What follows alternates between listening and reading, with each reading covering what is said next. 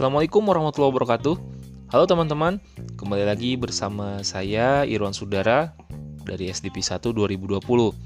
Semoga doa kita diijabah di Jumat berkah ini ya. Amin ya robbal alamin. Baik, seperti biasa hari ini saya akan mencoba memberikan sedikit kesimpulan poin-poin yang penting yang saya dapat, yang saya ambil dari tiga podcast orang-orang hebat yang kita dengarkan hari ini. Yang pertama ada podcast dari seorang wanita berwajah cantik berparas anggun, yaitu Zivana Leticia. Beliau adalah putri Indonesia tahun 2008.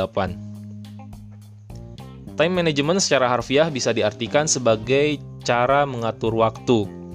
Tapi menurut Zivana, time management itu lebih kepada self management untuk menentukan prioritas sehari-hari dalam hidup kita.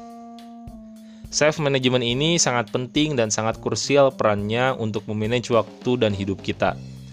Ada empat pembagian waktu yang menurut Zivana harus kita fahami bersama.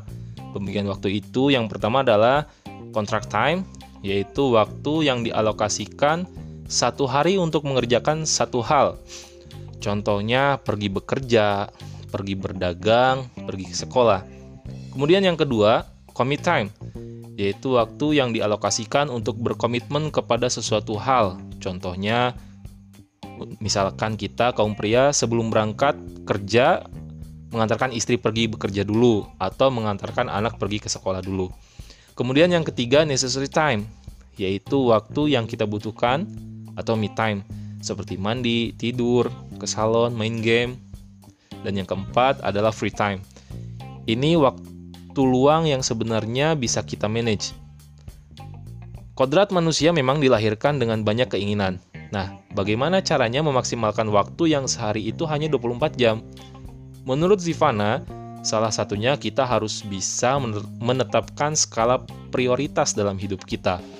Apabila kita sudah memahami necessary time dan commit time, maka kita juga akan bisa menentukan hal-hal yang menjadi prioritas utama kita apa dalam hidup. Berbicara skala prioritas, menurut Zivana, skala prioritas dibagi menjadi empat kuadran. Yang pertama, urgent and important. Yang kedua, urgent but not important. Yang ketiga, not urgent but important. Dan yang terakhir, not urgent and not important. Dan apabila kita sudah bisa mengelompokkan hal-hal yang akan kita lakukan dalam hidup kita ke dalam empat kuadran itu, maka kita akan bisa menentukan prioritas utama kita yang mana. Hal lain yang perlu difahami dalam time management adalah perbedaan antara clock time dan real time. Clock time sendiri adalah waktu jam dinding, jam tangan, jam handphone yang kita lihat sedang sedangkan uh, real time adalah waktu yang habis dilakukan untuk mengerjakan sesu sesuatu pekerjaan atau sesuatu hal sampai dengan selesai. Dan kuncinya, kita jangan berpatokan dan terlalu fokus kepada clock time. Semua orang di dunia ini memiliki clock time yang sama, tapi bagi sebagian orang, mengapa mereka bisa sukses? Karena mereka bisa memanage real time dengan sangat baik. Untuk menjadi produktif, kita harus memiliki mindset the power of planning. Seperti quote dari seseorang, if you fail to plan, then you plan to fail. Artinya, gagal merencanakan sesuatu di awal itu sama saja dengan mempersiapkan diri untuk gagal. Think before you speak. Intinya semua hal yang akan kita lakukan harus direncanakan dengan baik. Apalagi menyangkut rencana jangka panjang. Bagi sebagian orang, ada hari-hari tertentu yang mungkin tidak disukai, seperti banyak ungkapan "I hate Monday". Lalu, bagaimana meng mengsiasati hal tersebut?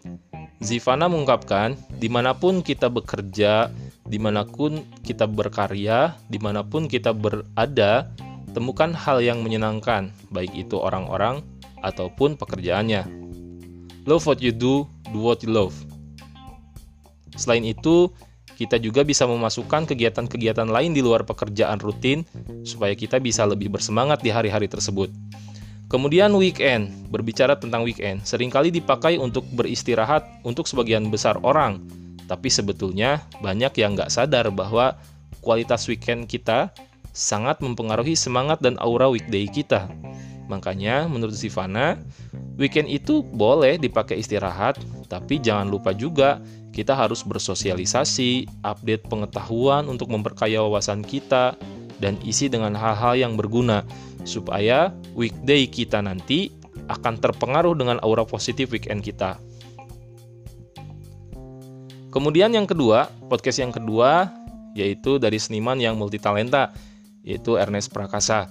Beliau berprofesi sebagai komedian, penulis, sutradara, dan aktor juga.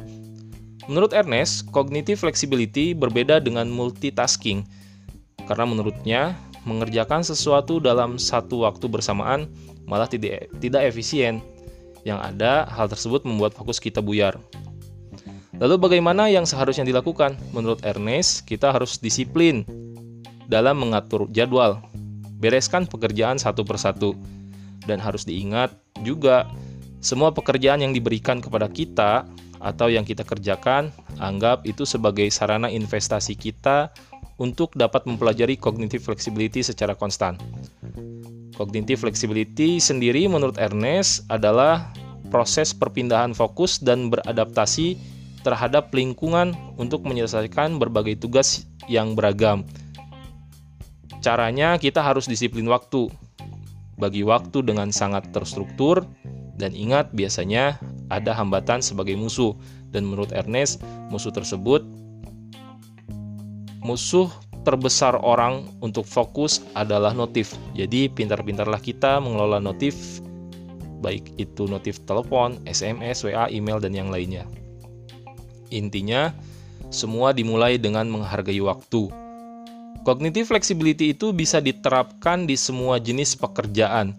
Sebagai contoh, seorang yang sedang mengerjakan yang sifatnya kreatif, sedang berimajinasi, menciptakan sesuatu hal, atau sedang berkoordinasi dengan tim atau dengan orang lain, tiba-tiba disuruh mengerjakan report yang sifatnya administratif. Nah, menurut Ernest, itu salah satu bentuk sederhana dari cognitive flexibility. Selain itu, Ernest mengatakan kita juga harus memiliki sportif mindset. Ini sangat penting sekali. Mindset ini yang menanamkan dalam diri kita bahwa apabila kita kalah, kita harus menerima kekalahan tersebut. Jangan mengkambing hitamkan orang lain atas kekalahan kita. Yang ada, kita harus introspeksi diri, mereview apa kekurangan kita, sehingga kita bisa melatih dan lebih mempersiapkan lagi. Belajar cognitive flexibility juga membuat kita belajar memanage ekspektasi. Dengan belajar memanage ekspektasi itu akan membuat kita lebih bersabar terhadap proses kerja dan kita juga akan lebih menjunjung tinggi sportivitas dalam bekerja. Selanjutnya menurut Ernest, kita harus memiliki core value yang senantiasa kita jaga. Karena core value itu akan menjadi identitas atau brand diri kita sendiri Selain itu, penting sekali dalam hidup kita, kita memiliki mentor yang menjadikan dia sebagai figur krusial dalam karir dan hidup kita. Mentor harus menginspirasi dan senantiasa mendorong kita untuk lebih baik lagi. Ernest juga mengungkapkan setidaknya ada dua hal yang bisa dilakukan untuk melatih kemampuan adaptasi kita. Yang pertama, kita harus tahu fashion sama kekuatan diri kita. Yang kedua, kita harus menjaga identitas diri yang mana identitas diri itu adalah prinsip-prinsip pencitraan dari diri kita yang membuat diri kita tampil beda dengan orang lain. Kemampuan kognitif flexibility bisa ditularkan apabila kita telah mempunyainya, maka kita harus berbagi, menularkan, dan mengajarkannya. Kunci utamanya kita harus disiplin. Selain itu, kita harus sering-sering menggali kemampuan anggota tim kita dengan jangan cuma diem aja. Dan kita harus menanamkan dalam pikiran kita bahwa pekerjaan variatif itu membuat kita menguasai banyak keahlian. Sehingga dengan demikian, kemampuan cognitive flexibility akan terasa dengan sendirinya. Terakhir, menurut Ernest, mengelola waktu memang baik, tapi mengelola energi itu lebih penting. Kemudian yang ketiga, podcast yang ketiga adalah podcast dari sosok super kreatif produk Indonesia, yaitu Wisnu Tama. Beliau adalah CEO Net Media Tama Indonesia yang sekarang menjabat sebagai Menteri Pariwisata dan Ekonomi Kreatif di Kabinet Republik ini. Visi tanpa eksekusi adalah halusinasi. Baik visi maupun eksekusi adalah elemen penting terkait melahirkan ide kreatif. Menurut Wisnu Tama, kreatif itu tidak mesti hal yang baru, tapi bisa berbentuk bagaimana kita bisa mengemas sesuatu yang sudah ada sebelumnya menjadi kekinian dan relevan dengan apa yang terjadi hari ini. Harus open-minded sehingga kita bisa diterima. Quotes yang luar biasa dari Wisnu Tama, Zero mistakes is not good enough for us. Tidak ada sesuatu yang sempurna, tetapi kita harus memiliki mindset untuk berusaha membuat segalanya zero mistakes. Walaupun kita tahu itu tidak mungkin, tapi setidaknya kita bisa mempersiap, mempersiapkan dengan matang segala sesuatu yang akan kita lakukan, sehingga akan meminimalisir terjadinya kesalahan. Punya banyak plan, apabila terjadi sesuatu di luar skenario yang sudah kita persiapkan, maka kita tidak panik dan sudah siap. Menurut Wisnu Tama, execution dan idea itu harus berimbang. Kombinasi dari dua hal ini harus balance. Idea itu penting, tapi execution is everything.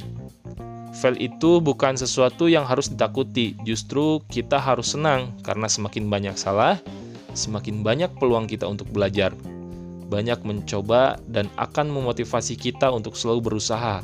Dan yakinlah kalau kita terus mencoba, maka Tuhan akan memberikan jalan yang terbaik. Tapi tentunya harus mencoba cara berbeda dengan cara yang sebelumnya gagal. Berbicara tentang mimpi, mimpi dan cita-cita itu nggak akan mudah. Semakin mimpi dan cita-cita kita besar, maka semakin besar juga effort yang harus kita berikan. Kuncinya konsisten berusaha menggapai mimpi kita itu. Kalau belum berhasil, jangan murung dan jangan sedih, tapi justru kita harus memberikan aura positif untuk memberikan semangat bagi kita untuk mencoba lagi. Tapi ingat, mimpi dan cita-cita boleh banyak, cuman semua mimpi itu harus diukur berdasarkan durasi dan kapasitas eksekusinya, sehingga kita bisa menentukan mimpi prioritas yang harus kita capai. Kreativitas itu sebuah spirit, kreativitas, kreativitas itu tidak harus muncul dari anak muda, tetapi semua orang yang open-minded, tidak terbatas usia, bisa menyalurkan ide-ide kreatifnya. Jangan pernah melihat hal kecil itu kecil, karena pada saat kecil itu kita bisa banyak belajar banyak hal, belajar komunikasi, belajar leadership, belajar manajemen, sehingga apabila nanti sudah besar, maka pondasi kita akan sangat kuat. Maka jangan malu mulailah dari hal yang kecil. Demikian rangkuman podcast hari ini. Terima kasih. Assalamualaikum warahmatullahi wabarakatuh.